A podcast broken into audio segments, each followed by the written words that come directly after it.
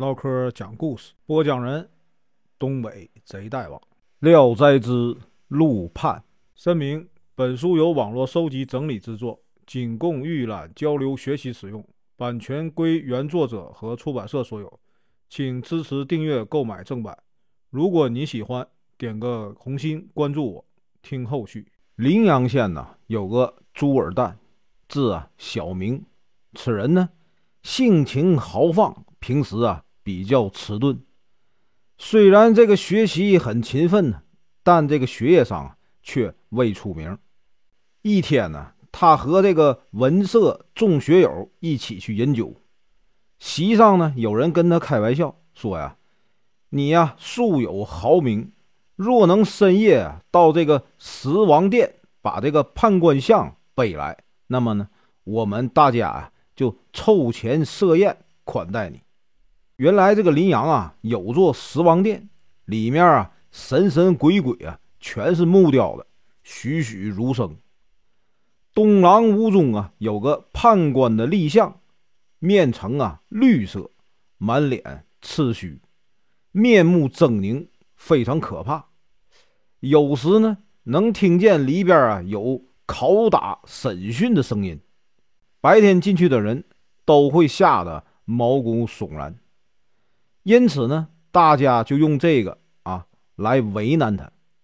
朱尔旦很不在意笑笑，起身呢径直就往这个十王殿走去。没多久门外就传来呼喊声，我把阮宗师给大家请来了。众人站起来一会儿朱尔旦呢真把这个判官呢背进来放在桌上，并给这个判官呢连敬3杯酒。大家看着都吓得瑟瑟发抖，叫他快快把判官像背回去。朱尔旦呢又以酒浇地，祈祷说弟子太轻狂无礼，大宗师呢想必不会怪怨的。寒舍离此处不远，在您高兴的时候你就光临共饮，希望不要有人鬼这个界限。说完呢，朱尔旦呢就把判官又背回去了。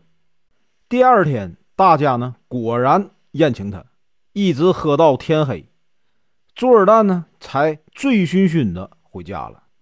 但是呢他还觉得这个酒性未尽，就又挑灯独饮。这个时候呢有人撩开这个帘子进来，他抬头一看，正是十王殿里的判官。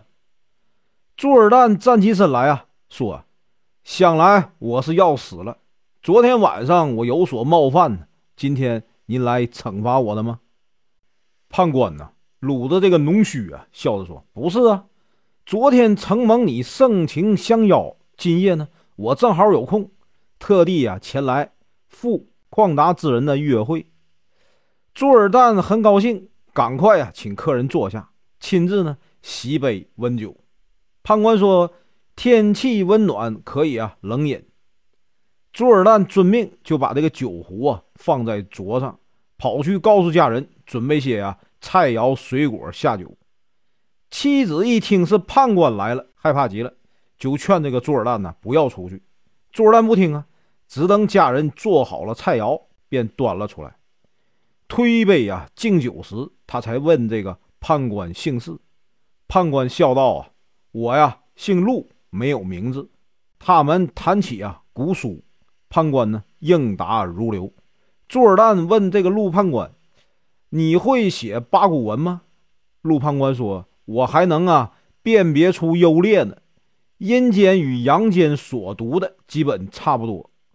陆判官呢很能喝酒，连饮了10大杯朱尔旦因为白天呢已经喝了不少酒，晚上呢再接着喝，终于不胜酒力，醉醺醺的倒在桌子上睡着了。他一觉醒来，只见这个灯光昏暗，鬼客呢早已离去。从此这个陆判官常常隔2-3天呢就来一回，两人的关系呢更加融洽。有时他们就睡在一起。朱尔旦呢拿出自己的文稿向这个陆判官请教，陆判官呢也不见外，就直接拿这个红笔在上面勾勒点批。看了多篇呢，陆判官都说啊不好。一天晚上，这个朱尔旦呢喝醉了，就先睡下了。陆判官呢还在啊自斟自饮，在这个睡梦中啊，朱尔旦突然就感到这个五脏六腑啊微微有些疼痛，一睁眼睛发现陆判官呢正坐在床前，划破他的肚子，取出他的肠胃，一一清理。他吃惊地问：“你我向来无仇无怨呢，为什么要杀我呀？”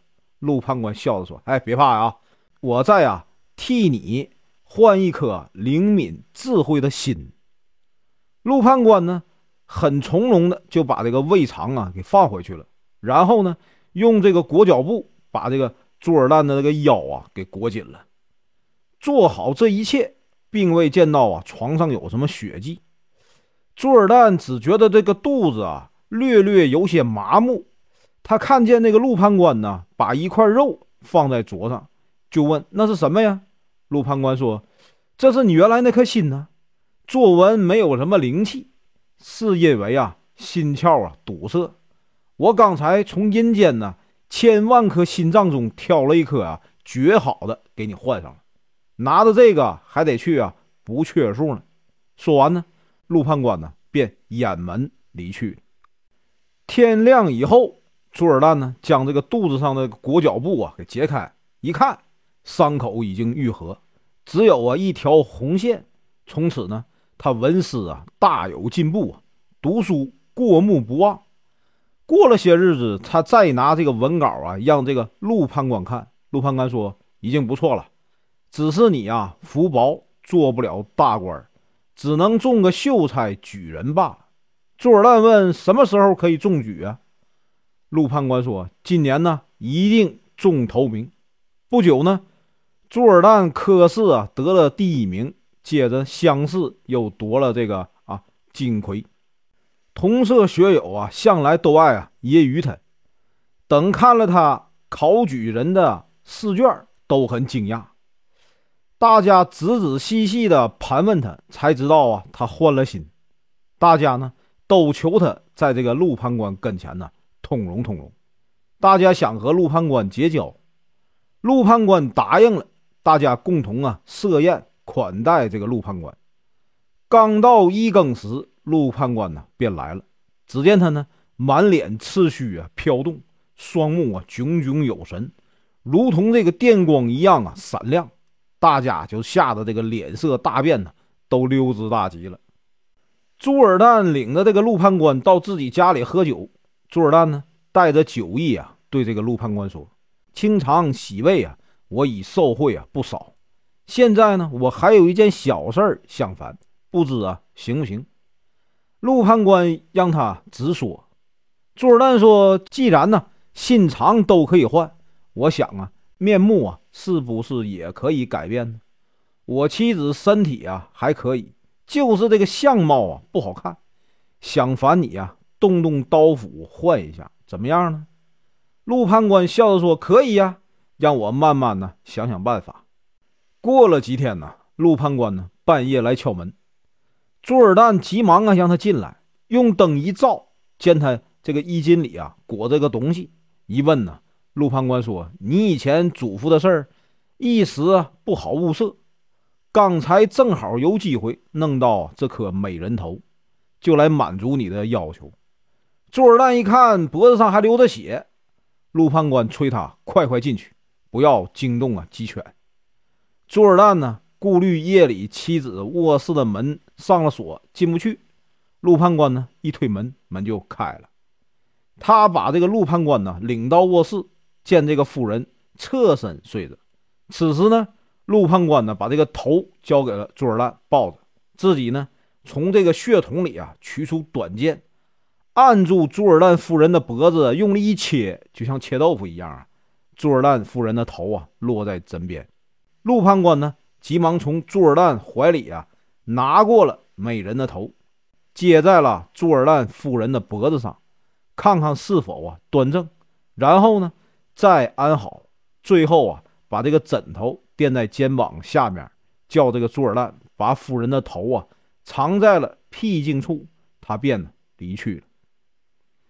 朱熹醒来，觉得这个脖子有点麻，脸上呢像有什么东西粘着，他用手一摸呀，看见了血块，非常害怕，便得大声啊叫这个丫鬟端水来洗。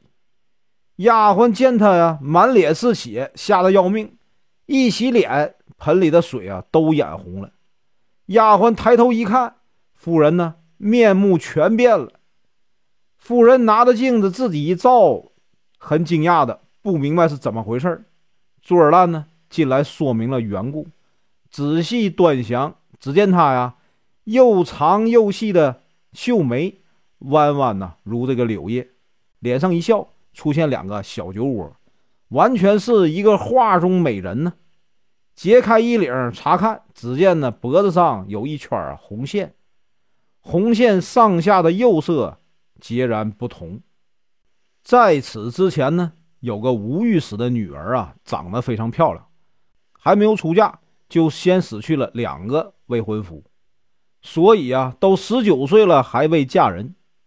她在啊上元节游这个十王殿的时候，当时呢游人太杂乱了，其中一个无赖啊见她长得十分漂亮，就起了歹心。无赖暗中啊问清这个吴家的住址，夜里呢翻墙就进去了，先把这个丫鬟给杀死在床下，企图强奸那个舞女。舞女一边啊抵抗，一边喊救命。无赖一怒之下呀就把这个舞女给杀了。吴夫人呢隐约听见吵闹声，于是呢叫身边的丫鬟去看。丫鬟看见尸体，吓得要死，全家人呢闻讯惊起，将这个尸体啊停在堂上，把这个被砍下的头放在了尸体边。一家人呐嚎啕大哭，整整闹腾了一夜。第二天早晨，家人揭开被子一看，舞女的身体还在，而这个头啊不见了。吴御史将这个侍女挨个啊鞭打一遍，说他们看守不严。吴御史将这个杀人案呢告到了官府，官府限令啊捉拿这个罪犯，但3个月过去了，他们也没抓到啊凶手。后来呢慢慢有人呢将这个朱家发生换头的奇闻讲给这个吴御史听。吴御史啊将信将疑，就派了家里的一个老年的女佣到这个朱家去探视。女佣进门一见这个朱夫人呢，吓得一口气儿啊跑回了吴家，告诉了主人。吴御史再看看女儿的尸体，明明在呀，自己也惊疑不决。他猜疑是这个朱尔旦呢用妖术杀害了他女儿，于是呢他去质问朱尔旦。朱尔旦说妻子夜里做梦换了头，也不明白是什么原因，说我杀了你女儿，实在冤枉。吴御史呢不相信他的话，就告到了官府。官府先抓来啊朱家的仆人审问，口供呢和朱尔旦说的完全一致。长官一时也定不了这个案，朱尔旦只好啊向这个陆判官讨主意。陆判官说这不难呢，我可以啊让那女孩自己说明。吴御史当晚呢就梦见女儿告诉他，我是啊被这个苏西杨大年杀害的，与这个朱举人呢无关。朱举人呢嫌自己妻子长得不好看，陆判官呢就取了我的头和他的妻子换了，这样呢我呀虽然身死，头却还活着，就不要和他们为仇了。吴御史醒来啊，就把所做这个梦告诉了夫人。夫人说他也做了同样的梦，于是呢，他们就把这个情况啊告诉了官府。官府一查问，苏西果然呢有个杨大年，当即逮捕啊刑讯，他果然承认了罪行。吴御史来到朱家求见朱夫人，从此呢，他和朱尔旦呢以这个翁婿相称，并把这个朱妻的头和女儿的尸体合葬在一起。朱尔旦3次入京会考，因呢违反考场规则而被逐出。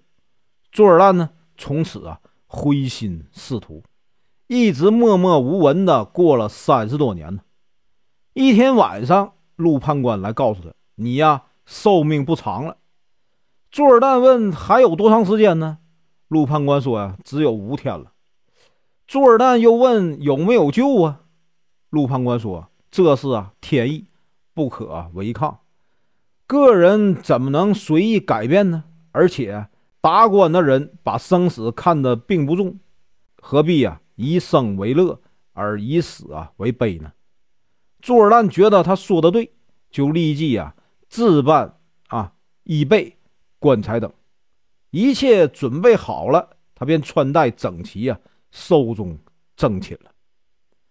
朱尔旦死后第2天，妻子正伏在这个棺材边上哭泣，朱尔旦呢却从容的从外面进来了。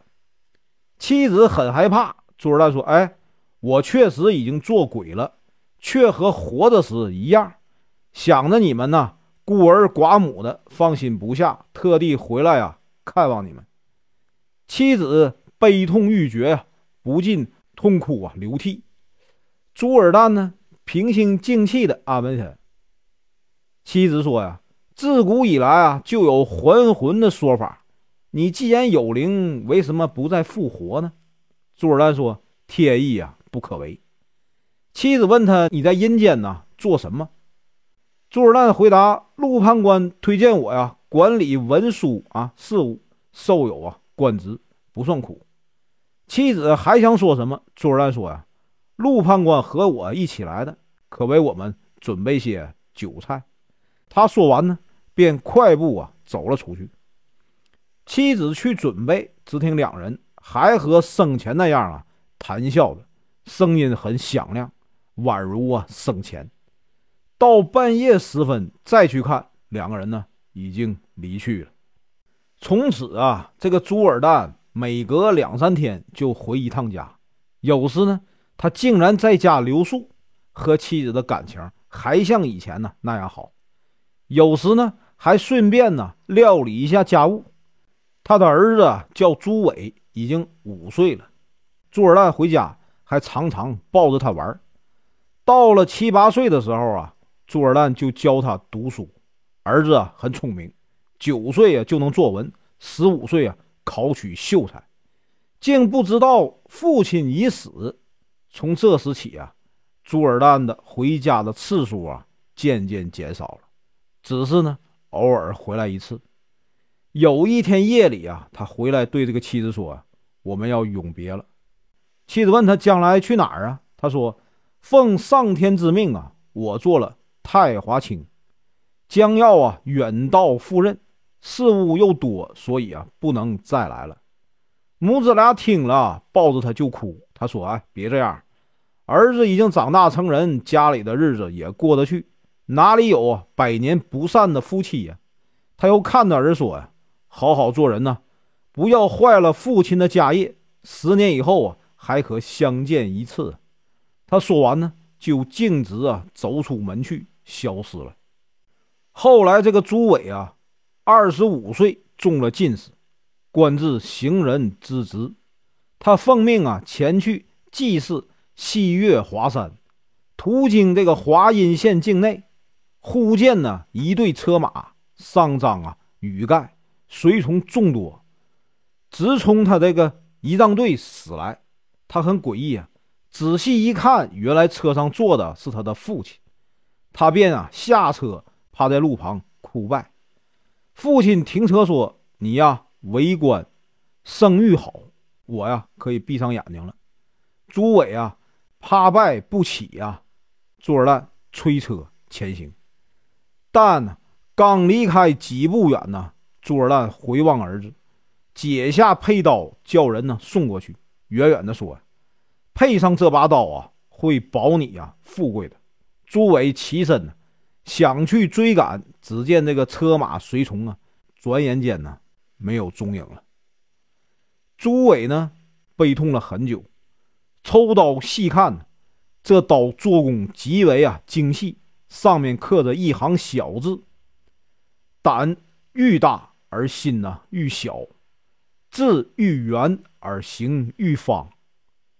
朱伟后来做官呢，做到了司马，生有5个儿子，分别叫朱晨、朱潜、朱密、朱浑、朱深。一天夜里，他梦见父亲呢说，佩刀应赠给朱浑。他照办了，朱浑呢后来做了涿都御史，政绩叫涿著。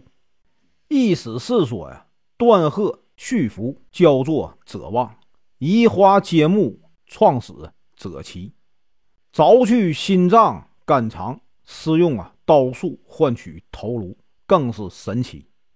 陆判官这个人呢，可以说外貌丑陋，却内心呢美善。从明代至今呢，时隔不远。陵阳陆判官还在吗？还灵验不？假如还在的话，我就是替他赶车也敢欣慰。本文结束，感谢观看，请听后续。